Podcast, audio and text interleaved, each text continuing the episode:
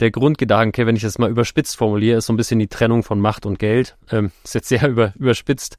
Ähm, das heißt, eigentlich diejenigen, die strategische Entscheidung für ein Unternehmen treffen, sollten nicht direkt davon profitieren können. Und das hat jetzt zum Beispiel Patagonia, ähm, hat es umgesetzt über ein Stiftungsmodell. Ähm, gibt viele große Unternehmen in Deutschland, Bosch, die auch über Stiftungsmodelle ähnlich strukturiert sind, dass man eigentlich sagt, die, die die strategischen Entscheidungen treffen, können sich selbst daran nicht bereichern. Herzlich willkommen zu einer neuen Folge Unicorn Bakery. Mein Name ist Fabian Tausch und wir schauen uns heute einmal das unternehmerische Erfolgsrezept von Recap an. 13,5 Milliarden Einwegprodukte verbrauchen wir Deutschen für To Go. Das heißt Becher und Bowls für Essen, für Getränke etc. jährlich. Und 13,5 Milliarden Stück zu viel, sagen die Gründer von Recap. Angefangen mit Mehrwegbechern haben Fabian Eckert und Florian Pachali. Heute sind sie in diesem Bereich deutlich Marktführer und zusätzlich zu den Bechern gibt es inzwischen Mehrweg Bowls. Wir sprechen heute darüber, wie verdient Recap eigentlich Geld, wie gehen wirtschaftliche und ökologische Nachhaltigkeit einher, denn bei vielen Geschäftsmodellen tut es das ehrlicherweise nicht und sprechen noch über ein paar andere Themen. Fabian, ich freue mich sehr, dass du heute im Podcast bist. Herzlich willkommen.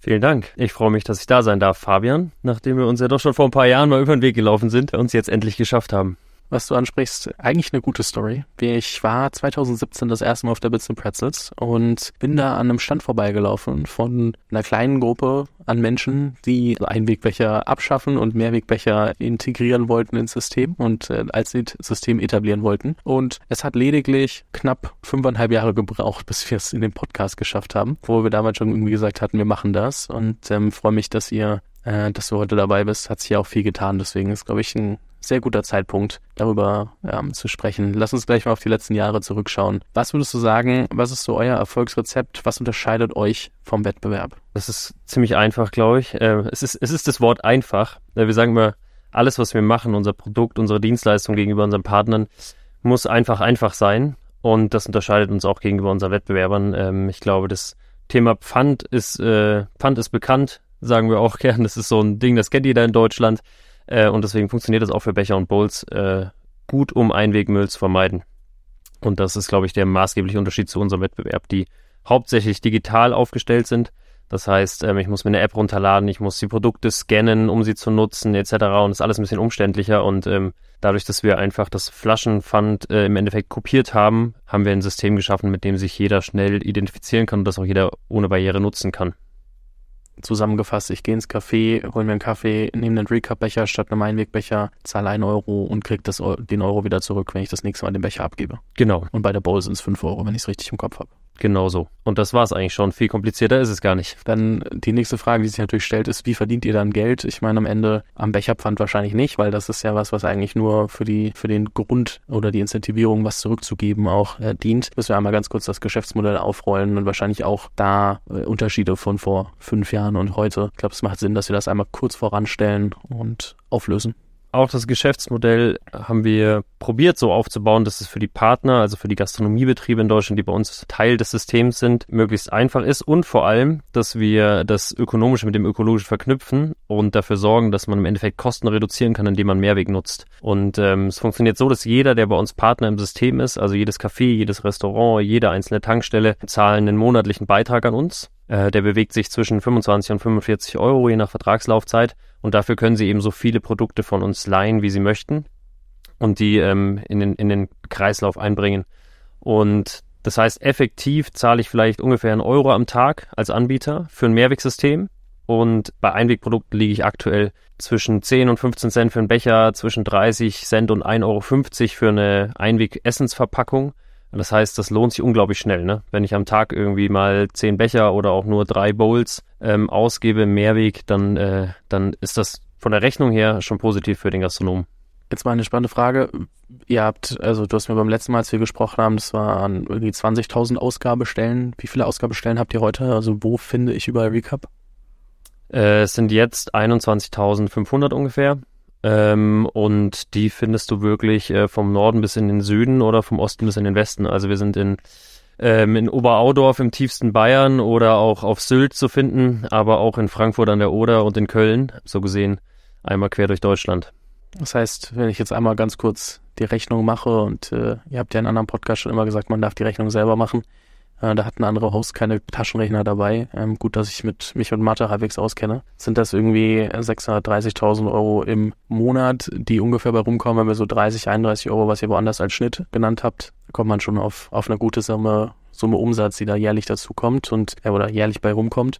Die Frage, die ich mir aber stelle, ist auch, und ich will einfach nur einmal kurz dieses Geschäftsmodell auseinandernehmen, weil ich das echt spannend finde, um dann eben alles andere auch aufräumen zu können, wie da wirtschaftliche und ökologische Nachhaltigkeit zusammenspielen. Du hast gesagt, die Betriebe leihen sich so viele Becher und Bowls von euch, wie sie wollen. Das bedeutet, von diesen 30 Euro im Monat müsst ihr auch, falls irgendwie ein Becher verloren geht, kaputt geht, gibt es irgendwo diesen 1 Euro Pfand, aber wenn irgendwas kaputt geht etc., Materialkosten, fällt alles über diesen Innenumsatz, der bei euch hängen bleibt, ähm, wird alles darüber abgebildet, oder? Genau, also erstmal für jeden Becher, die die Betriebe leihen und für jede Bowl, die die Betriebe leihen, wie du es gerade gesagt hast, hinterlegen die natürlich das Pfand bei uns. Das heißt, äh, möchte ich 100 Becher haben, müssen die 100 Euro Pfand hinterlegen. Und so ist das Risiko erstmal weg. Aber grundsätzlich, wenn wir anfangen, die Becher im System auszutauschen, wenn Becher zurückkommen, die nicht mehr gebraucht werden können etc., dann fällt das natürlich äh, mit, mit in das äh, Modell rein, ja. Finde ich nur einmal, wie gesagt, um es verständlicher zu gestalten, weil du gesagt hast, okay, ihr habt ein simples Geschäftsmodell und ich habe das letzte Mal so gedacht, okay, es wäre wahrscheinlich super komplex, das zu bauen. Du warst so, nö, so komplex ist es eigentlich gar nicht, aber irgendwie macht es trotzdem keiner so einfach wie wir. Und dann dachte ich, na gut, vielleicht das mal runterbrechen, weil oft lässt sich ja davon auch was für andere Bereiche, andere Verticals ableiten, wenn ich jetzt über ein Geschäftsmodell nachdenke. Ich denke, okay, eigentlich habe ich so viele verschiedene Stakeholder und ähm, dann merke ich, naja gut, ich mache es mir im Kopf wahrscheinlich selbst komplexer, als es sein muss. Ja, also ich glaube, das haben wir doch gezeigt über die letzten Jahre, dass es recht einfach geht. Und ähm, wichtig war natürlich, auf eine, auf eine Masse erstmal zu kommen an Partnern, ne, dass sich das Geschäftsmodell grundsätzlich auch tragen kann. Aber wie du es gerade gerechnet hast, ähm, das ist ja unser monatlicher Recurring Revenue. Ähm, mit dem können wir dann doch schon ganz gut, äh, ganz gut Kosten abfangen.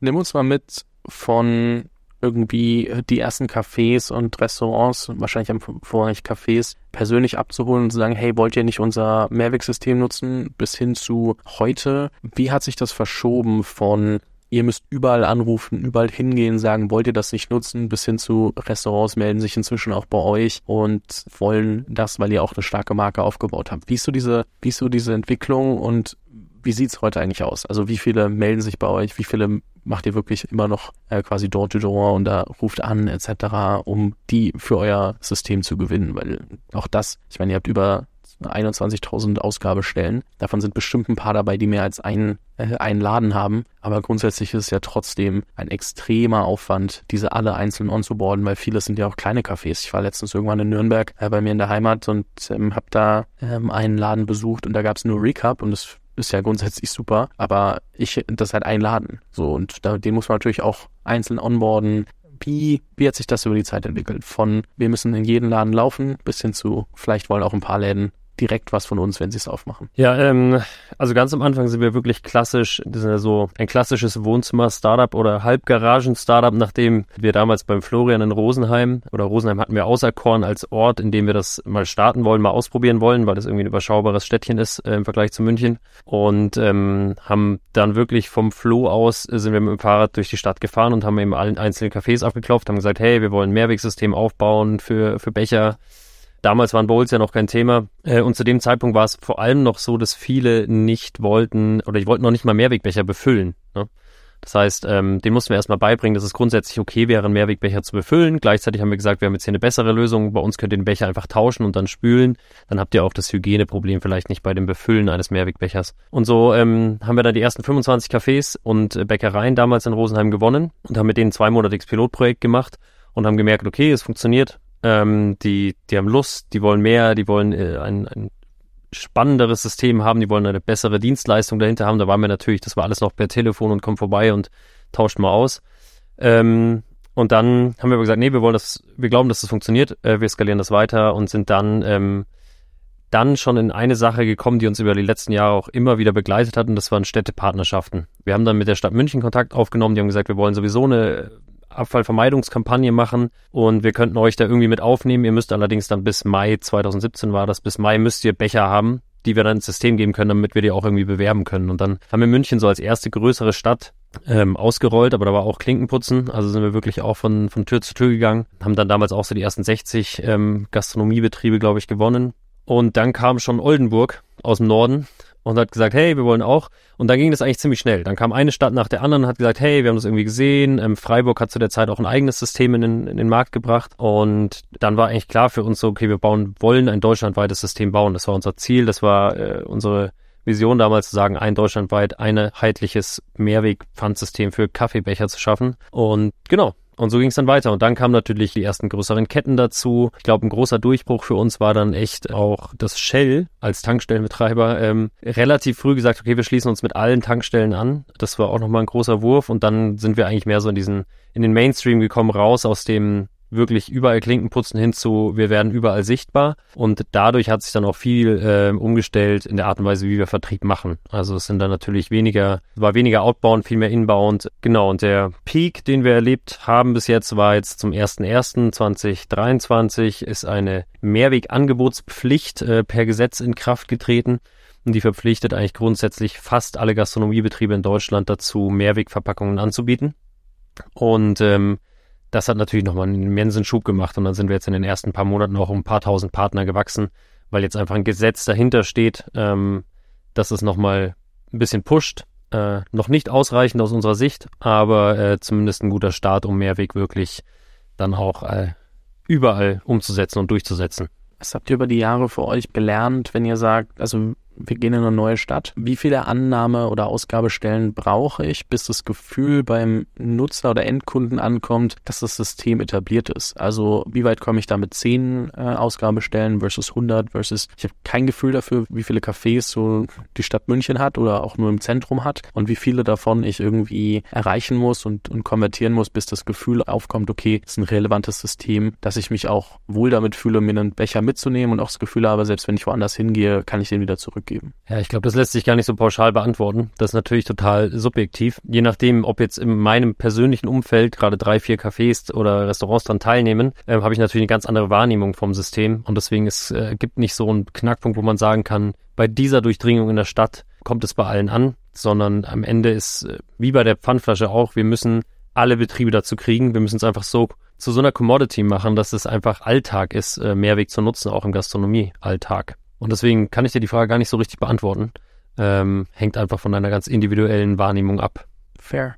Lass uns doch mal zum, zum Geschäftsmodell zurückkommen du hast mir im Vorgespräch gesagt, so, hey, das klingt jetzt alles super simpel, dass das irgendwie jetzt genauso läuft, aber wir haben da auch ein paar Jährchen dran getüftelt. Wie sah denn euer allererstes Geschäftsmodell aus? Ja, das war auch spannend. Das war noch der Gedanke, dass wir gesagt haben, okay, wir machen oder wir, wir nehmen für jeden Becher, den wir liefern, äh, in ein äh, Café oder Restaurant oder ähnliches, ähm, nehmen wir eine einmalige Gebühr. Und damals lag der Einwegbecherpreis bei 8 Cent. Und dann haben wir gesagt, okay, wir nehmen einfach 8 Cent pro gelieferten äh, Becher. Und haben dann aber festgestellt, dass das System, so wie wir es anbieten, funktioniert dann schon noch mal anders als ein Pfandflaschensystem, weil bestenfalls alle Gefäße, die wir im Umlauf haben, eigentlich auch die ganze Zeit im Umlauf bleiben. Also sie finden seltener den Weg zurück zu uns und wir müssen seltener wieder eingreifen ins System, weil logischerweise, wenn ich in Kaffee A losgehe, äh, mit einem Kaffee in der Hand und das in Kaffee B zurückgebe, dann kann das Gefäß einfach wieder genutzt werden und wieder in Umlauf gebracht werden. Und das heißt, das Geschäftsmodell haben wir, haben wir schnell gemerkt, das wird nicht funktionieren, weil wir gar nicht so viel eingreifen müssen ins System. Und genau, das war das erste Geschäftsmodell. Und dann sind wir eigentlich schon direkt auch, und das war damals dann mit Hilfe von einem Partner oder einem Café, mit dem wir darüber gesprochen haben, wie können wir das Geschäftsmodell aufbauen. Der hat gesagt, hey, ich spare mir so viel Kohle, ähm, nehmt doch einfach eine monatliche Gebühr von mir. Und genau die haben wir dann über die Zeit halt weiterentwickelt. Und aber im Grunde ist das noch das gleiche Geschäftsmodell wie früher. Jetzt.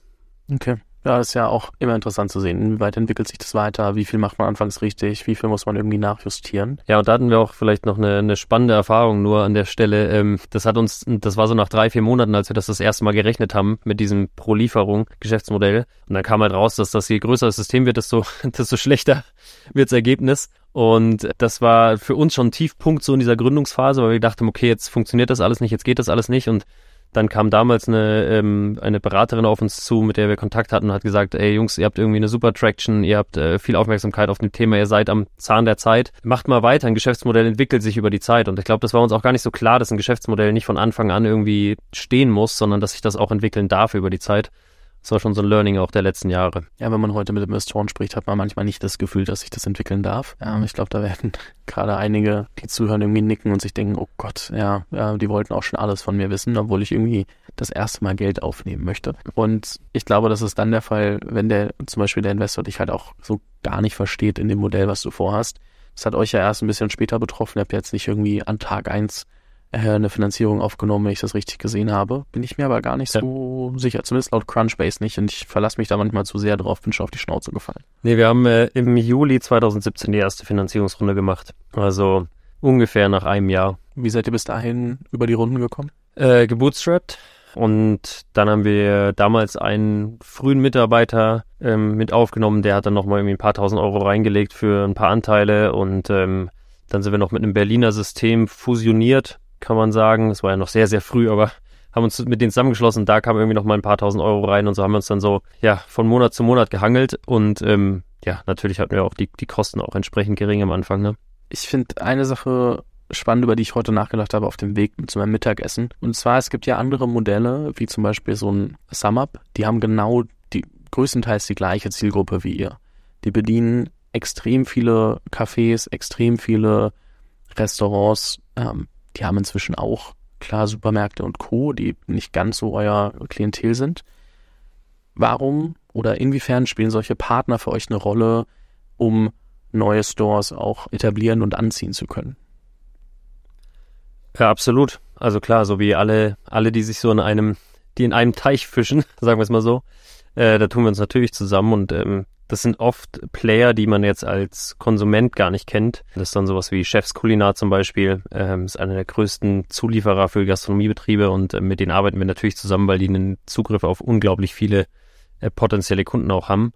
Und so suchen wir uns eben ganz gezielt ähm, die Partnerschaften raus, wo wir glauben, dass wir dadurch äh, am meisten äh, Partner für uns konvertieren können danach. Was macht es für euch aus, äh, diesen Partner-Track erfolgreich zu gestalten? Also, dass beide Seiten am Ende das Gefühl haben, okay, das lohnt sich? Im Endeffekt ist das ein Provisionsmodell. Das funktioniert ja bei uns auch ganz gut. Äh, dadurch, dass wir eben diesen monatlichen Recurring Revenue haben, können wir schon auch ähm, zumindest äh, entweder über Rabatte arbeiten und denen, die, dass sie das einfach als Benefit anbieten, ihren Kunden, warum auch immer, ne, und sagen, hier, wir sind Partner von Recap Rebowl und wenn ihr sich, euch über uns registriert, äh, dann ähm, bekommt ihr eben einen besonderen Bonus irgendwie, einen Rabatt oder ähm, wirklich als Vertriebsprovisionsmodell, dass wir ähm, auch die ersten Systemgebühren oder Nutzungsbeiträge, die wir bekommen, äh, eben auch mal durchreichen.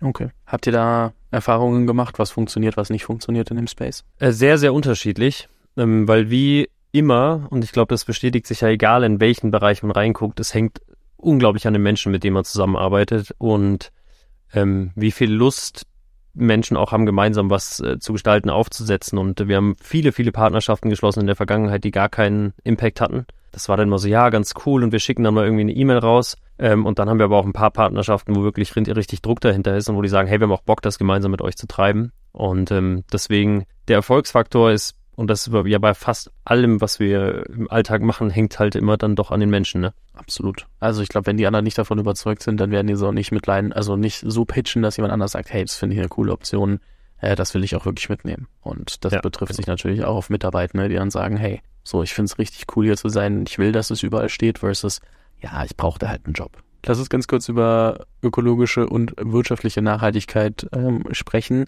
Wie, wie weit kommt ihr denn? Ihr habt Geld aufgenommen, das, das äh, ist ja klar. Das heißt, ihr habt das Geld, das ganze System angeschoben.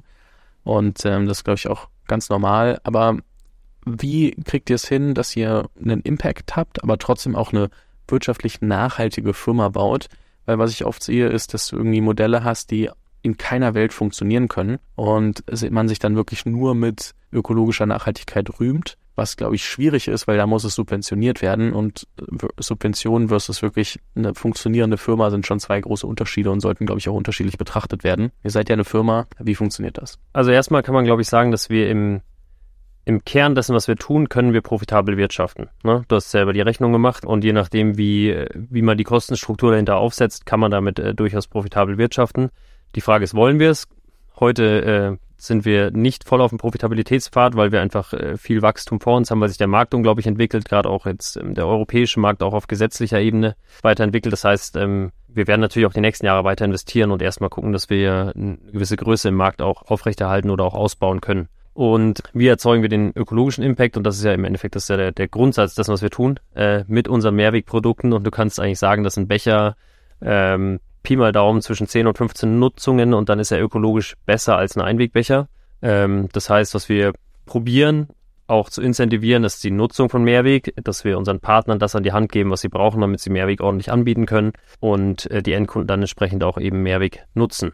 Und was so ein bisschen sozusagen ein Problem unseres Systems ist, ähm, was genauso bei der Pfandflasche auch ist, wir können eben nicht auf individueller Verpackungsebene tracken. Das heißt, wir können nicht sagen, dieser eine Becher wurde jetzt genauso oft genutzt, sondern wir können statistisch Zahlen über unsere Partner erfassen, wie viele Becher wurden ausgegeben, wie viele wurden im Zeitraum zurückgenommen etc. Aber wir können nicht eine Einzelproduktbetrachtung sozusagen machen und sagen, dieser eine Becher ist jetzt ökologisch besser als ein Einwegbecher oder nicht. Und das ist ähm, eine Herausforderung, die wir, die einfach die, die liegt im Grunde unseres Systems. Halt Pfand, ne?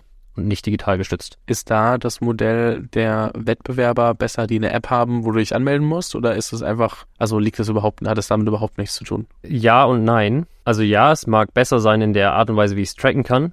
Die Frage ist, kriege ich auch genauso viele Menschen dazu, es zu nutzen? Und wenn du mich jetzt fragst, ähm, sehe ich Deutschland in fünf Jahren an einem Punkt, in dem 40 Millionen Deutsche ein Pfandsystem nutzen? Ja, auf jeden Fall. Äh, so die Hälfte der Deutschen werden wir da hinkriegen. Sehe ich 40 Millionen Deutsche eine App runterladen, um eine Mehrwegverpackung zu nutzen? Auf keinen Fall. Ja, mir ging es auch mehr um nur ums Tracking. Ich wollte nur wissen, ob die das machen und dafür benutzen oder äh, mir ging es gar nicht drum, das Gesamtmodell komplett zu vergleichen, sondern nur diesen Tracking-Part. Ach so, ja, klar. Ja, nee, das ist dann definitiv bei den digitalen äh, Systemen besser. Okay. Keine Frage. Ich, dadurch, dass ich mich mit dem digitalen System nicht so gut auskenne, wollte ich einmal fragen, ob das das ist, wofür sie es dann auch ja. nutzen. Okay, makes sense. Gibt es irgendwie eine Chance, das einzubauen über eine Art Scanner im Restaurant etc. Oder ist das zu aufwendig und verkomplex, also die, erhöht die Komplexität so stark, dass es überhaupt keinen Sinn macht? Ähm, ja, wir sehen so die ersten äh, Pilotversuche äh, dazu kommen. Alle Wettbewerber, die es bis jetzt hatten, haben es wieder abgeschafft, weil natürlich äh, an einem Tresen, die wollen Essen verkaufen, die wollen Getränke verkaufen, die wollen nicht Verpackungen scannen. Und ähm, aber was jetzt schon immer mehr kommt, ist auch aus der Politik raus, ist die Forderung, diese Verpackungen trackbar zu machen und in irgendeiner Art und Weise das abzubilden. Und ähm, ich glaube schon, dass wir das in den nächsten Jahren kommen sehen werden, dass dann auch am POS, am Point of Sale wirklich ähm, in irgendeiner Art und Weise gescannt erfasst wird. Meine nächste Frage wäre gewesen, löst es überhaupt das Problem besser oder löst es ein größeres Problem? Ähm, weil an sich funktioniert das System ja bisher und wir sind ja eigentlich, ähm, solange es genutzt wird, ist es ja erstmal nicht verkehrt, aber wahrscheinlich ist es auch um es in die Köpfe der Menschen reinzubekommen, so dass die Politik das Gefühl haben muss, okay, wir können das auch mal beweisen, was wir da tun. Ja, absolut. Also ich glaube, es ist auch wichtig, dass man es beweisen kann. Ähm, und wir sind auch heute, und das muss man auch sagen, heute sind wir bei Mehrwegquoten, die sind leider noch äh, sehr gering in Deutschland. Also wir sind da unter einem Prozent äh, in der Nutzung von Mehrweg im To-Go- und Takeaway-Bereich. Und ähm, jetzt stell dir ein System vor, in dem 60, 70, 80 Prozent Mehrweg genutzt wird in diesem Bereich, dann brauchst du auch ganz andere digitale Infrastruktur dahinter, um diese Systeme weiter skalierbar zu machen. Ähm, aktuell ist es ja so, dass alle unsere Partner reinigen selbst. Das ist auch bei allen unseren Wettbewerbern so. Also ich gebe eine Verpackung zurück, die wird dann vor Ort gereinigt und wieder in Umlauf gebracht. Aber jetzt gibt es ein paar Anbieter, gerade am Hauptbahnhof äh, kennt man ja so die klassischen Anbieter, die Kaffee verkaufen, irgendwie 5000 Kaffee am Tag. Ähm, da brauchst du andere Infrastrukturen dahinter. Und dann hilft es auch wirklich, wenn du äh, die, das Tracking weiter ähm, möglich machst. Hast du Zahlen im Kopf, wie viele Becher ihr im Umlauf habt? Ein paar Millionen auf jeden Fall. Ähm, genaue Zahl habe ich nicht im Kopf, weil das für uns einfach keine, das für uns keine relevante KPI eigentlich, ne? Ja gut, hätte man irgendwie einen groben Schnitt pro Becher, aber dafür bräuchte man das Tracking, könnte man natürlich sagen, dementsprechend haben wir x äh, Millionen paar Becher gespart. Das wäre natürlich nochmal einfacher, dann runterzubrechen, aber genau dafür brauchst du natürlich auch äh, das Tracking. Naja, ja. Äh, lass uns mal davon weg, weil ich glaube, da kommen wir zu sehr in irgendwelche Was wäre wenn Diskussionen, die eigentlich ja gar keine gar keine Diskussion gerade sein müssen, sondern einfach sich mit der Zeit auch entwickeln werden. Was mich interessiert, was waren so die härtesten Entscheidungen, die ihr als Gründer über die letzten Jahre treffen musstet? Kleiner oh, Themenwechsel. Da gab es viele. Nur, nur, nur ein ganz kleiner Themenwechsel. Kleiner Themenwechsel. Was waren die härtesten Entscheidungen? Also ich glaube, grundsätzlich sind immer die härtesten Entscheidungen, die die Personal betreffen. Ähm, das oder das für uns, glaube ich, immer das Härteste. Also jede Form von ähm, Trennung auch von Mitarbeiter, Mitarbeiterinnen, ähm, das geht schon immer nahe und ähm, ist natürlich auch in den letzten Jahren vorgekommen. Dann, was gab es noch für richtig harte Entscheidungen? alles rund um das Thema Finanzierung ist auch nicht, ähm, finde ich nicht ganz trivial. Ne? Da muss man sich natürlich auch überlegen, mit wem finanziere ich, was hat das für eine, was, was löst das in der Zukunft fürs Unternehmen aus? Ähm, Florian und ich haben uns ja auch sehr lange für das Thema äh, Verantwortungseigentum eingesetzt oder setzen uns immer noch dafür ein, äh, auf einer persönlichen Ebene. Also im Endeffekt diesen Grundgedanken, ich weiß nicht, ob du das schon mal gehört hast, Verantwortungseigentum. Zu wenig, als dass ich das jetzt äh, komplett runterbrechen könnte. Also sag gerne noch mal ein paar Sätze dazu. Ja, also der, der Grundgedanke, wenn ich das mal überspitzt formuliere, ist so ein bisschen die Trennung von Macht und Geld. Ähm, ist jetzt sehr über, überspitzt. Ähm, das heißt, eigentlich diejenigen, die strategische Entscheidung für ein Unternehmen treffen, sollten nicht direkt davon profitieren können. Und das hat jetzt zum Beispiel Patagonia, ähm, hat es umgesetzt über ein Stiftungsmodell. Ähm, gibt viele große Unternehmen in Deutschland, Bosch, die auch über Stiftungsmodelle ähnlich strukturiert sind, dass man eigentlich sagt, die, die die strategischen Entscheidungen treffen, können sich selbst daran nicht bereichern. Ähm, und das ist ein Grundgedanke, den ich super gut finde, den der Flo super gut finde, den wir lange auch ähm, ganz aktiv unterstützt haben und wir wollten auch mit Recap, ähm, hatten wir schon überlegt, diesen Weg einzuschlagen und wir hatten aber auch schon Jahre davor in der Finanzierung ähm, andere Wege eingeschlagen und ähm, haben dann gesagt, nee, wir, wir müssen jetzt auch in dieser Gesellschaftsstruktur bleiben, in der wir sind. Aber das sind natürlich Entscheidungen, die man, die trifft man irgendwann, dann haben sie, dann haben sie eine Wirkung, die entfaltet sich später. Ähm, und ähm, das sind schon harte Momente, auch, glaube ich, so Erkenntnisse, in denen man sagt, nee, wir sind, wir haben einfach einen Track eingeschlagen und den müssen wir auch beibehalten. Ähm, genau. Aber vielleicht, um das noch abzurunden, wir haben uns immer dafür in, in, äh, entschlossen, dass wir vor allem mit Familienunternehmen ähm, finanzieren oder mit Menschen finanzieren, die ihr eigenes Geld äh, verwalten, weil wir einfach nicht in Fondsstrukturen kommen wollten. Wir wollten nicht in ein Momentum kommen, in dem wir irgendwann in eine Verkaufsverpflichtung kommen, weil wir mit Recap eben was Langfristiges aufbauen wollen. Ich wollte tatsächlich sagen, eure Struktur ist jetzt nicht der klassische VC-Case. Ähm, ich meine, Michael Oschmann, äh, der mit Müller Medien investiert hat, ähm, und nochmal vier andere, wir brauchen jetzt nicht alle einzeln aufzählen, aber die jetzt nicht ja. die typischen deutschen VCs sind. Und ich meine, vor sechs Jahren gab es ja jetzt auch nicht die typischen äh, Impact VCs, wo man sagt, okay, da könnte ich mir nochmal überlegen, passen die besser zu uns. Ähm, das ist ja nochmal noch mal ein ganz anderes Thema, aber ähm, es bedeutet, äh, müsst ihr nochmal oder wollt ihr nochmal Geld aufnehmen, wenn du sagst, okay, wir bleiben jetzt auf dem Track? Ähm, ist es dann nochmal im Rahmen der Option oder ist es so, wenn wir nicht müssen, dann machen wir es auch nicht? Also am Ende machen wir es, wenn wir damit mehr Impact kreieren können. Mhm. Und ähm, ich glaube nicht, dass wir das für, für das, was wir heute im Kern machen, für unser jetziges Geschäftsmodell in den jetzigen Märkten, müssen wir kein äh, Geld aufnehmen. Aber wenn wir uns natürlich erweitern wollen oder expandieren wollen oder internationalisieren wollen, ähm, dann wird es schon nochmal vorkommen, denke ich. Du meintest gerade, für unsere jetzigen Märkte müssen wir kein Geld aufnehmen. Klingt, als ob ihr sehr nah an der Profitabilität arbeitet. Genau. Also wir können im Kern profitabel arbeiten. Wir wollen es nicht dann schon. An manchen Ecken nicht. Herzlichen Glückwunsch dazu. Das ist ja was, was aktuell sehr wenig Firmen behaupten können. Deswegen ist ja, ist ja erstmal eine gute, gute Sache, wenn man da selbst entscheidet, wie machen wir es denn eigentlich. Ja, absolut, absolut. Wenn wir über, über Wachstumspläne nachdenken, auch da ist ja das eine irgendwie, ich meine, 21.500 Ausgabestellen ist viel, aber in Deutschland wahrscheinlich noch lange nicht Ende der Fahnenstange. Da gibt's ja echt noch äh, bestimmt ein paar mehr Cafés und Restaurants, die da gut passen können. Wie, lang, wie habt ihr über, Inter du hast gerade nämlich Wachstum außerhalb und, und neue Länder und so nachgedacht und oder ge drüber gesprochen, hast auch gesagt, okay, äh, Europaregulatorik ändert sich auch ein bisschen und wird auch spannender, da passiert was.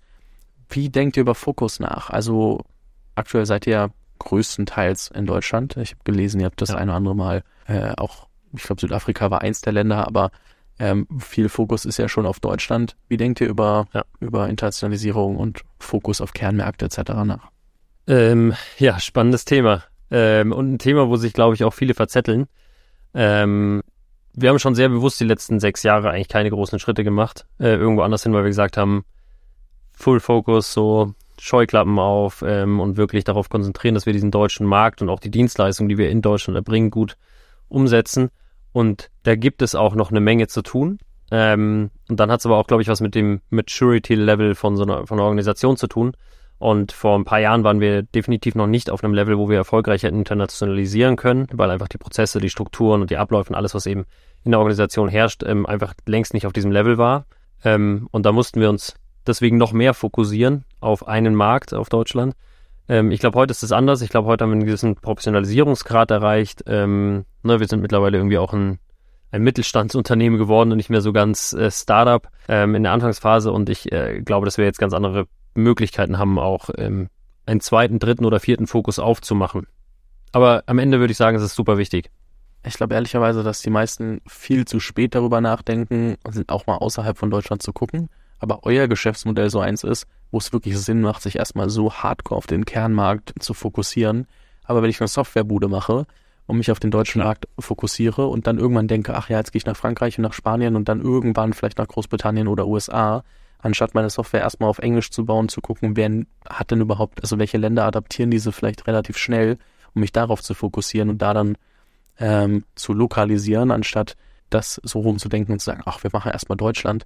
Bei eurem Modell hingegen, solange es geht und sinnvoll ist, wahrscheinlich in Deutschland verstehen, wie man einen Markt überhaupt so weit aufbaut, dass man im Kern profitabel sein kann mit einem Markt und dann überlegen, was bedeutet das jetzt für einen anderen Markt, ähm, für ein anderes Land, ist halt so viel sinnvoller und ich glaube, da muss man selbst als Gründer einfach eine klare Entscheidung treffen, was für ein Modell haben wir, müssen wir es lokal spielen können wir es international spielen von Tag eins und auch so ein bisschen die Chance nutzen, dass unser Produkt vielleicht nicht an den lokalen Markt gebunden ist und dann von da aus weitergehen. Und ähm, ich glaube, dass viele da sich verzetteln in die ein oder andere Richtung, ehrlicherweise.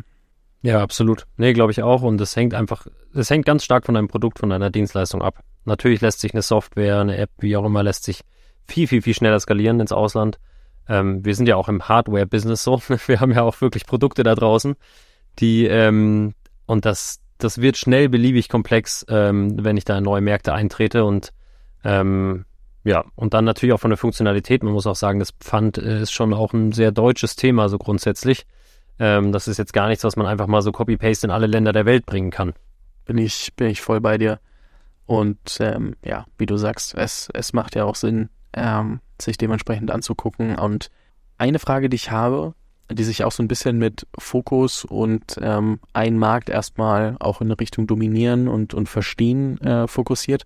Warum, wenn ich an ein Mehrwegsystem kenne, äh, denke, warum zur Hölle kenne ich nur Recap? Ihr seid ja nicht die Einzigen da draußen. Tja, ähm, freut mich sehr, wenn du es so sagst, aber ich glaube, wir, also wir waren mit den ersten draußen. Also es gibt, glaube ich, schon diesen First Mover Advantage, ähm, den wir als Marke aufbauen konnten.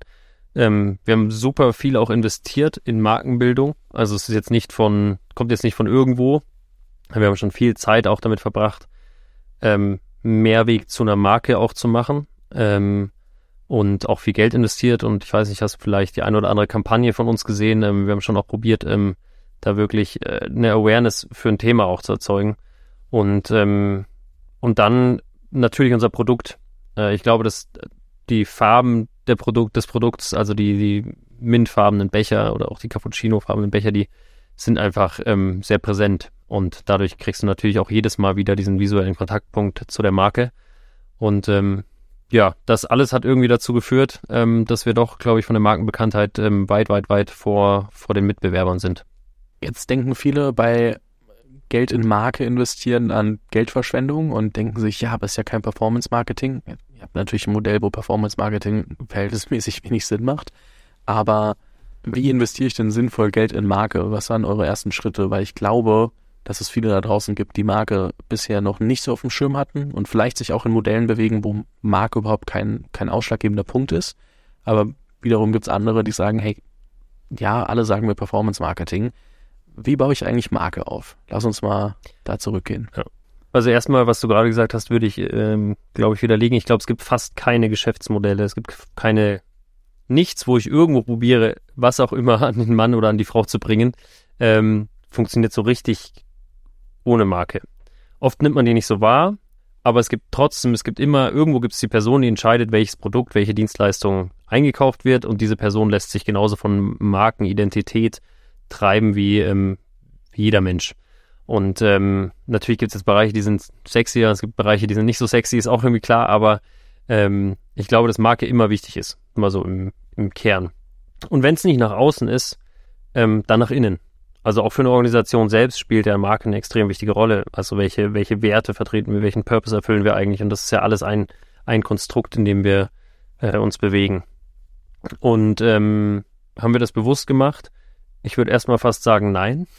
ähm, sondern wir hatten einfach das Riesenglück, dass unsere erste Mitarbeiterin, äh, die Johanna, ähm, einfach ein, ein, ein unglaubliches Gefühl für das Thema Marke mitgebracht hat und gesagt hat, Leute, so, wir müssen uns das mal angucken. Ihr müsst mal ein bisschen darüber reden, was ihr eigentlich sein wollt, wie ihr euch ähm, darstellen wollt oder anders, wie ihr das Bild, was ihr von euch habt, nach außen transportieren wollt. Und ähm, damit hatten wir einfach ein Riesenglück, dass wir da jemanden hatten, der das verstanden hat. Und dann geht es natürlich einerseits um eine visuelle Markendarstellung, aber es geht natürlich auch ganz viel um, um die Inhalte der Marke und wie transportiere ich diese Inhalte. Und ich glaube, ein Feedback, was wir sehr, sehr oft kriegen, was ich, ähm, was mich immer freut, auch gerade von äh, Bewerbern und Bewerberinnen, ist ähm, das, was ich von außen wahrnehme, erlebe ich, wenn ich reinkomme. Also ihr habt so ein Bild von der Marke nach außen, da, da habe ich mir irgendwie was drunter vorgestellt und wenn ich reinkomme ins Unternehmen, dann spüre ich das auch. Und das, ähm, diese Authentizität der Marke, ich glaube, das haben wir äh, vor allem der Johanna zu verdanken, dass wir das über die Jahre so entwickeln und aufrechterhalten konnten auch. Und ich stimme dir 100% zu. Am Ende entscheidet äh, Marke auf jeden Fall immer. Ähm, ich glaube, das deutsche Bild ist in den frühen Phasen nur Performance-Marketing. Und um Marke mache ich mir dann Gedanken, wenn ich irgendwann mal über den ersten Punkt hinaus bin, dass natürlich in jeder Entscheidung, also anders. Die Deutschen denken, alles, was ich nicht messbar machen kann und nicht schon im Kleinen messbar, das machen wir erstmal nicht, bis wir es in dem Stile machen können, dass wir es messbar machen können, auch wenn es bedeutet, dass wir sehr viel Geld zum Fenster rauswerfen. Ich glaube, so lässt sich ja, das besser zusammenfassen. Ja, und ich würde es immer wieder, ähm, also ich höre das auch so oft, wie du es gerade sagst. Und ähm, ich würde jeden challengen, der so ähm, sich so auf die Reise macht, weil wenn ich das einmal festgezurrt habe, dieses Konstrukt, wenn ich einmal weiß, was ist denn das, was wir transportieren wollen und warum und wieso und wofür und wohin soll das gehen, dann, dann kann ich auch Performance ganz anders aussteuern, weil ich dann viel besseren Content produzieren kann und das alles viel, viel einheitlicher wird. Und ähm, ja, ist, glaube ich, eine Arbeit, die sehr vernachlässigt wird. Ist, glaube ich, auch eine Arbeit, die erstmal im Innen beginnt, also zu sagen, okay, wofür stehen wir eigentlich? Dann in der Außenkommunikation, dann zu gucken, was davon kommt wie an und das dann wiederum über äh, Paid-Kanäle auch einfach zu verstärken. Was zum Beispiel gar nicht geht, ist, wenn man sich äh, in einen Podcast setzt wie heute und hinter sich einen Haufen Kartons stehen hat. da würde ich von unserem, von unserem Team eine auf den Deckel kriegen, aber ähm, das ist der einzige Raum, der nicht halt. Und der Ton ist ja wichtiger als das Video. Du, es ist äh, fantastisch und genau den Ausschnitt könnte man vielleicht auch bei LinkedIn wiederfinden, einfach nur aus Prinzip. nee, kleiner Spaß. nee, aber ja. ich meine am Ende, ich glaube auch nicht, dass, also ich glaube, man kann Marke auch so überpenibel denken und zu sagen, okay, jedes einzelne ähm, Content Piece, was da draußen gibt, braucht unser Logo, unsere, also ich meine, deine Becher stehen ja auf den Kartons, aber ähm, unser Logo im Hintergrund oder hier oder da immer im perfekten Setup. Ich glaube, ganz so schlimm muss man es auch nicht denken oder ganz so exzessiv. Es hilft, bestimmt, aber manchmal ist es so 80-20, so ab und zu kann man schon Sachen auch einfach mal machen, ähm, solange man jetzt nicht alles hinten, hinten runterfallen lässt. Und ja, vor allem in der Wachstumsphase ist das, äh, kriegst du es ja gar nicht anders hin. Kannst du gar nicht 100% machen, aber schon es hilft schon, wenn man einen, wenn man einen Blick drauf hat. Schon, schon komisch, dass ihr jetzt als ähm, Mehrweganbieter kein Podcast-Studio inklusive tollem Videohintergrund habt. Ne? Also ich weiß auch nicht, wie ihr euch das erlauben könnt. Ja, ich habe das auch schon ein paar Mal angebracht, aber irgendwie ne, Nee, nee es ist, äh, das ist genau richtig so. Und es ist auch noch ein bisschen, ab und zu darf ja dieses Gefühl von ähm, Startup noch durchkommen. Und ich finde es schön, hier im Packzimmer zu sitzen. Das ist, ist mal ein anderes Feeling, ne? Absolut. Lass uns nochmal über eine Sache sprechen. Und äh, zwar gab es ein Thema, was dich, ähm, ich weiß gar nicht, letztes, vorletztes Jahr extrem beschäftigt hat. Das Thema, das Thema äh, Burnout. Und will da eine Frage stellen. Und zwar, ich will was diskutieren, was ein bisschen kontroverser sein wird. Und nicht, weil ich die Meinung vertrete, sondern ich habe einen TikTok gesehen, was ziemlich viral gegangen ist. Und ich kann dir ehrlich sagen, ich weiß nicht, wer es war, ich kann aber das TikTok raussuchen. Diese Person hat Burnout als Luxusproblem und Luxusgut dargestellt. Hat gesagt, die Menschen da, wo er, also wo, wo die Person herkommt, können sich gar nicht erlauben, Burnout zu haben, denn die müssen jeden Tag dafür sorgen, dass sie überhaupt Miete und Essen bezahlen können. Und was wir ja zuletzt erleben, ist schon, dass es sehr viele Menschen gibt, die sich mit dem Thema immer mehr beschäftigen, was ich persönlich sehr gut finde. Und die, die Gespräche immer wieder, ähm, immer wieder auf das Thema kommen, auch zu gucken, wie kriegen wir es als Gesellschaft hin, da ganzheitlich mehr drauf zu achten. Und was ich mir jetzt wünschen würde, wäre, bevor deine Gegenargumentation kommt, und ich klaue das jetzt gerade mal kurz aus dem Lex Friedman Podcast, der das sehr häufig macht, ein Steelman-Argument ähm, zu verfassen, also zu sagen, okay, warum könnte es denn richtig sein, was diese Person sagt? Also, dass wir als, äh, dass, dass Burnout vielleicht ein äh, ich sage jetzt mal, das Burnout Luxus ist und man sich nur dann darüber Gedanken machen kann, werden wir danach darüber sprechen, warum es auch so wichtig ist, dass wir darüber sprechen. Macht das Sinn oder habe ich das so komplex erklärt, dass es überhaupt keinen Sinn macht? Doch, es macht total Sinn und ich würde das auch gar nicht, ähm, ich würde es gar nicht von der Hand weisen, das Argument. Also ich würde gar nicht sagen, dass es ähm, nicht stimmt oder dass es nicht, ähm, dass da nicht was dran ist. Das ist, ich glaube, das hängt ganz, ganz, ganz stark natürlich auch von den, von dem Umfeld ab, in dem man aufwächst und, und das, was wir jeden Tag machen, wie viel Medien wir konsumieren, etc. Es sind so, also wir bewegen uns ja eigentlich in Deutschland kontinuierlich oder viele von uns bewegen sich in Deutschland äh, schon in einer sehr luxuriösen Welt verglichen mit dem Rest der Welt, ne? Und ähm, deswegen, ich kann es nicht so von der Hand weisen. Ich, ähm, aber es ist, aber es ist trotzdem ein ernstzunehmendes Problem. Das ändert es nicht. Also ein Problem ist ein Problem, auch wenn es ein Luxusproblem ist. Und ähm, meiner Meinung nach ist es sehr ernst zu nehmen. Wie bist du damit umgegangen, als du für dich gemerkt hast, hey, das äh, funktioniert so nicht mehr? Ich weiß auch ähm, bis heute nicht so richtig, was eigentlich sozusagen ist Burnout, ähm, ist Burnout der Begriff oder ist das nicht, was ist eigentlich passiert. Ähm, aber ähm, was ich sagen kann, ist, dass die Erfahrung, die ich gemacht habe, äh, da, da konnte ich mich nicht mehr entscheiden, ob ich jetzt noch will oder nicht.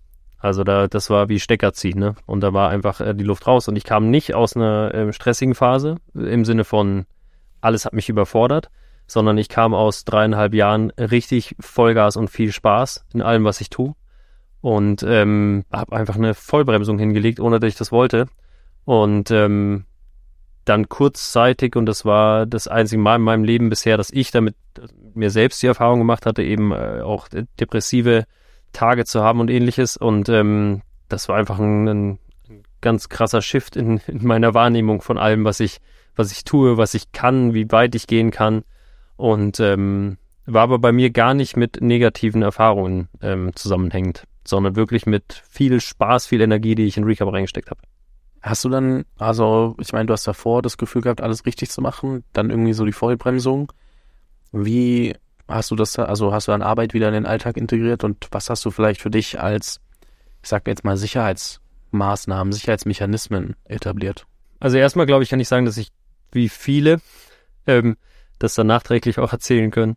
Ich habe, das war nicht nur Arbeit, sondern ich habe auch ich hab viel Sport gemacht. Ne? Ich bin dreimal die Woche vor der Arbeit in äh, irgendwie ins Fitnessstudio, habe Sport gemacht, war in der Sauna und habe einfach in ganz vielen Lebensbereichen viel Gas gegeben. Ähm, aber halt eben nie mit einem, mit einem negativen Gefühl. Und ich glaube, ich habe in dem Moment einfach mich selbst noch nicht so gut gekannt. Ich stand selten mal an der Kaffeemaschine und habe mir die Frage gestellt, wie geht's mir eigentlich?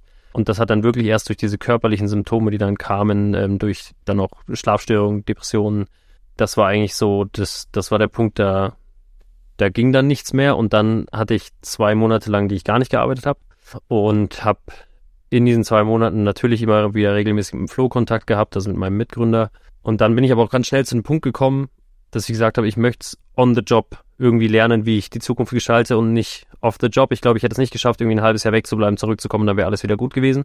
Sondern ich habe dann mit dem Flo, aber auch mit unserem Management einen Weg gefunden, ähm, dass wir das on the job gemeinsam äh, gestaltet haben. Das hieß, am Anfang habe ich keine ganzen Tage ähm, gearbeitet, sondern halt so Stück für Stück. Ich konnte in Meetings reingehen, wenn es mir zu viel wurde, konnte ich wieder rausgehen. Ähm, und das ist eben alles relativ transparent. Und ähm, ja, ich glaube, so, so habe ich damit einen Umgang gefunden, der auch bis heute gut funktioniert. Ich würde nach wie vor sagen, das ist nicht, wie es davor war, aber es ist insofern besser, dass ich mich viel besser einschätzen kann, dass ich auch weiß, wenn ich meine, meine Leistungspunkte erreiche. Aber ähm, das, was ich davor gemacht habe, war halt einfach, glaube ich, nicht, war, einfach, war einfach zu viel. Punkt. Zu viel für das, was ich leisten kann so wie das klingt, hast du ja auch eine sehr offene und transparente Kommunikation auf jeden Fall im Leadership-Team und wahrscheinlich auch dann mit allen Menschen, mit denen du in Terminen warst, weil du ja sonst ähm, nicht einfach aus dem Termin wieder rausgehen könntest, ähm, die wahrscheinlich auch eine, überhaupt die Basis dafür geschaffen hat, dass es möglich ist, sich da so mit auseinanderzusetzen und zu schauen, was geht, was geht nicht. Ja, ich glaube, das ist natürlich der Vorteil, wenn man in der Position ist, in der ich war ähm, oder bin, ähm, ich habe natürlich den Gestaltungsspielraum auch zu sagen, ich möchte, dass wir so mit diesem Thema umgehen. Und ich bin jetzt ähm, auch nicht der Einzige in dieser Organisation oder in anderen Organisationen, denen das in den letzten Jahren ähm, irgendwie widerfahren ist. Und ich bis heute bin ich der Meinung, dass, dass es total wichtig ist, damit einen Umgang zu finden, weil auch wenn es ein Luxusproblem ist, ist es ein Problem. Und wir müssen es als Organisation, wir müssen es aber auch als Gesellschaft ähm, sehen, akzeptieren, wir müssen einen Umgang damit finden. Und wir müssen vor allem akzeptieren, dass Menschen unterschiedlich sind und ähm, diese Schwellen, bei denen, bei denen das dann ausbricht oder wie auch immer man es sagen möchte, bei den die Schwellen, bei denen es zu viel wird, sind eben extrem individuell. Und es gibt Menschen, die halten zwölf Stunden äh, Bildschirmarbeit für sechs Tage die Woche aus. Es gibt Menschen, die halten die Hälfte aus und das ist so. Und ich glaube, wenn man schafft, darüber zu kommunizieren, wenn man gemeinsam ein Umfeld gestaltet, in dem, in dem man Grenzen versteht und kommunizieren kann, dann verringern wir natürlich auch, ähm, dass es zu viel wird. Oder verringern wir die Chance, dass es zu viel wird. Ja, ich glaube auch, dass wir da als allgemein jeder, der eine Organisation führt, ähm, auch offener sein müssen, wenn Mitarbeiter zu uns kommen, dass wir dann einen transparenten Rahmen schaffen können oder auch denen die Möglichkeiten zu geben, sich ähm, zu adaptieren und zu sagen, okay, das funktioniert gerade, das funktioniert nicht und nicht immer zu glauben, eben diese acht Stunden straight vom Bildschirm sind das Einzige, was produktiv ist. Und gleichzeitig brauchen wir dann aber auch die Mitarbeitenden und da sind wir sind beide Seiten in der Verantwortung, die dann sagen, okay, ich mache halt jetzt, wenn es geht, nicht sechs Monate ähm, gar nichts, sondern ich gucke eben auch, dass ich mich damit auseinandersetze und versuche, mich mit dem Ganzen zu, also mich zu, zu integrieren. Ich sag mal Work-Life-Integration in so einer Form, wie das funktionieren kann. Weil es gibt ja beides. Es gibt das eine, die keine, keine Burnouts akzeptieren, sage ich jetzt mal, und sagen, okay, pff, das gibt's in meiner Firma nicht, so ganz oder gar nicht. Und es gibt die andere Seite, die sagt, das ist ziemlich ähnlich und sagt, okay, ja gut, ich habe jetzt Burnout, ich mache halt jetzt auch nichts. Und ich glaube, beide brauchen das Verantwortungsbewusstsein, um damit umgehen zu können. Und dann braucht man, braucht es aber auch die Kultur, die damit sauber kommunizieren kann, wo genau dieser Rahmen geschaffen wird und wo man sich darauf einlässt, dass Produktivität nicht schwarz oder weiß, sondern in Graustufen passieren kann. Man einfach auch gucken kann, okay, wie schaffen, schafft die Person für sich diese, diese Ziele zu erreichen und nicht, wie glaube ich, das Ziel erreicht werden müssen. Ja, und ich glaube, es ist eine sehr, sehr individuelle Betrachtung, den es braucht. Also es gibt kein so one, one size fits it all oder wie auch immer eine, eine, eine Lösung für alles werden wir nicht, ähm, werden wir diesbezüglich nicht finden. Ähm, und ich habe ähm, über die letzten Jahre verschiedenste Personen gesehen, die entweder ähm, nach zwei Wochen zurückgekommen sind oder welche, die nach einem Jahr zurückgekommen sind und jetzt auch nicht nur bei uns, sondern auch im, im Umfeld natürlich und, und alles hat seine Berechtigung glaube ich. Weil es ist ja auch meistens entsteht das ja auch nicht nur aus einem aus einem Arbeitsthema raus, sondern auch daraus, dass ich irgendwie persönlich ähm, familiäre Themen habe, gesundheitliche Themen habe, wie auch immer. Es ist ja immer so ein Konstrukt oder das habe ich auch zu dieser Zeit gelernt, diese so drei Säulen an Familie, Gesundheit und, und Arbeit. Und wenn mal eine Säule davon wackelt, ist okay, aber wenn halt zwei Säulen wackeln, dann wird es ein bisschen eng und wenn drei Säulen wackeln, dann, dann kann das einfach mal zu Überforderung führen. Und deswegen ein transparenter, individueller Umgang, ähm, aber auch wichtig dabei, das Individuum zu schützen. Ähm, also auch Personen natürlich äh, einerseits diesen Raum anzubieten, das zu lösen und gleichzeitig aber auch dafür zu sorgen, dass es halt nicht ein, nicht ein Thema wird in der Organisation. Und wir haben jetzt ähm, zum Beispiel auch äh, Open Up nutzen wir als ähm, psychologische Beratung, die im Hintergrund äh, genutzt werden kann, wo jeder jederzeit anonym anrufen kann aus der Organisation. Ähm, also wir probieren einfach die verschiedenen Mittel zur Verfügung zu stellen, dass jeder öffnen kann. Aber ich muss mich natürlich auch nicht hinstellen und sagen, hey, mir geht's nicht gut. Auf keinen Fall. Ähm, ich glaube, es gibt Leute, die sind dafür gemacht, das offen zu kommunizieren und das ist das, wie sie es für sich lösen und andere nicht. Aber ich glaube, beides muss irgendwie verkraftet werden können. Im Sinne von, da muss man sich drauf einlassen können und dann den Weg damit gehen. Ähm, ich spreche da auch nur so stark drüber, weil ich da für mich meinen Weg, also ich will nicht sagen, dass ich einen Burnout hatte, das will ich auf, das äh, finde ich immer ähm, schwierig zu beurteilen, weil ich einfach für mich gemerkt habe, okay, ich werde gegen eine Wand laufen, wenn ich so weitermache. Hatte nur die ersten Indikatoren schon von einer ganzen Weile und habe aber jetzt so inzwischen für mich einen Workflow gefunden, wo ich sage, okay, damit komme ich gut durch eine ganze Woche und auch das über längeren Zeitraum. Und das, was ich am meisten rauscutten musste, war so ein, zwei Tagesausflüge. Und da ist dann egal, ob es mit dem Auto, mit der Bahn oder mit dem Flieger war. Hauptsache ja. einfach immer seltener irgendwie für da, und da war Co also die Pandemie super hilfreich, weil am Ende ähm, wir jetzt vieles remote machen können, aber ja. diese Kurztrips und ähm, so dieses ganze auch back-to-back -back in irgendwelchen Terminen sitzen für sechs Stunden straight und so, gar nicht meine Welt. Wenn du dir meinen Kalender anguckst, ist der jetzt nicht leer. Gleichzeitig ist der aber auch nicht so übertrieben voll wie bei anderen. Und ähm, ich habe aber auch den Rahmen für mich so geschaffen, dass ich sage, okay, das ist das, was für mich funktioniert. Damit fühle ich mich wohl. Und ähm, klar, die eine Woche stressiger als die andere. Ähm, das, das unterscheidet sich dann schon, aber für mich da jetzt auch die letzten Jahre viel mit verbracht und zu sagen, okay, wie kriege ich das denn eigentlich hin, dass ich ein Pensum fahre, wo ich sage, okay, ich kann einen Marathon durchhalten und nicht nur einen Sprint, den ich versuche auf einen Marathon zu strecken. Und äh, da mein Tempo für mich gefunden und äh, kann es auch jedem äh, ans Herz legen. War aber ein sehr schmerzhafter Prozess. Ja, das ist ein schmerzhafter Prozess für manche oder andere kriegen das natürlich auch wieder besser hin. Ähm, aber ähm, eine Sache ist, glaube ich, auch wichtig, es verändert sich ja kontinuierlich. Also das Leben, auch die, die, das Energielevel, mit dem ich arbeiten kann. Also es gibt ja so viele Variablen, die darauf einzahlen. Und ich kann genauso sagen, Corona war für mich auch total der Hype. Ähm, einfach weil ich grundsätzlich Energie daraus ziehe, mit mir selbst äh, auch Zeit zu verbringen. Und es war irgendwie schön, weil der ganze soziale Druck mal weg war und ich nicht von einer Veranstaltung zur nächsten gerannt bin. Äh, Reisen genauso, war ich sehr dankbar für. Ähm, und ja, so ist es äh, super individuell und jetzt bin ich seit vier Monaten Vater und ähm, die Welt steht äh, auf eine neue Art und Weise Kopf, äh, so wie sich alle vorstellen können, die Eltern sind. Ähm, das ist einfach auch nochmal ein neuer Modus. Ne? Muss, müssen die Tage auch anders strukturiert werden. Glückwunsch erstmal dazu. Fabian, ich glaube, damit haben wir eigentlich einen ganz guten Rahmen geschaffen für all das, ohne jetzt irgendwie wieder tief in irgendwelche Business-Themen einzutauchen, was wir auch tun könnten. Aber ich glaube, es ist so, ein, so eine gute, nachdenkliche Stimmung, mit der man aufhören kann, dass man da rausgeht und sagt, okay, irgendwie haben die beiden gerade über Sachen gesprochen, da habe ich vielleicht lange nicht drüber nachdenken wollen. Aber vielleicht ist das der Denkanstoß, den ich jetzt mal brauchte, um mich mal zu fragen an der Kaffeemaschine, wie geht's mir eigentlich? Ähm, es hat mir sehr viel Spaß gemacht. Ähm, ich würde dir gerne das letzte Wort in diesem Podcast überlassen. Vorher noch ein riesen Dankeschön und weiterhin viel Erfolg natürlich. Und wenn du magst, darfst du noch mal was an all die HörerInnen da draußen richten. Ja, dann sage ich auch erstmal vielen Dank, Fabian, dass das äh, jetzt geklappt hat nach all den Jahren. Und natürlich möchte ich im Sinne unserer Vision an alle da draußen richten, nutzt Mehrweg, kein Einweg. Es ist so einfach, es ist ein ganz kleiner Hebel im Leben, den man äh, umlegen kann, um ein bisschen was Gutes zu tun. Und ja, sonst hat es mir auch sehr viel Freude bereitet. Vielen Dank für das Gespräch, äh, für die sehr abwechslungsreichen Themen. Ich gehe jetzt auch nochmal nachdenklich raus. Das finde ich eigentlich das Schönste daran. Danke. Vielen Dank. Vielen Dank fürs Zuhören. Falls dir diese Folge gefallen hat, dann musst du auf jeden Fall mal den Unicorn Bakery WhatsApp Newsletter auschecken. Dort bekommst du ein bis zweimal die Woche von mir äh, entweder eine persönliche Sprachnotiz oder eine Content-Empfehlung, Blogpost, Video etc. für Dinge, die du als Gründer unbedingt wissen, lesen, hören musst. Am einfachsten ist es, du klickst auf den Link in der Beschreibung und meldest dich an. Ansonsten kannst du auch auf jungunternehmerpodcast.com slash newsletter gehen.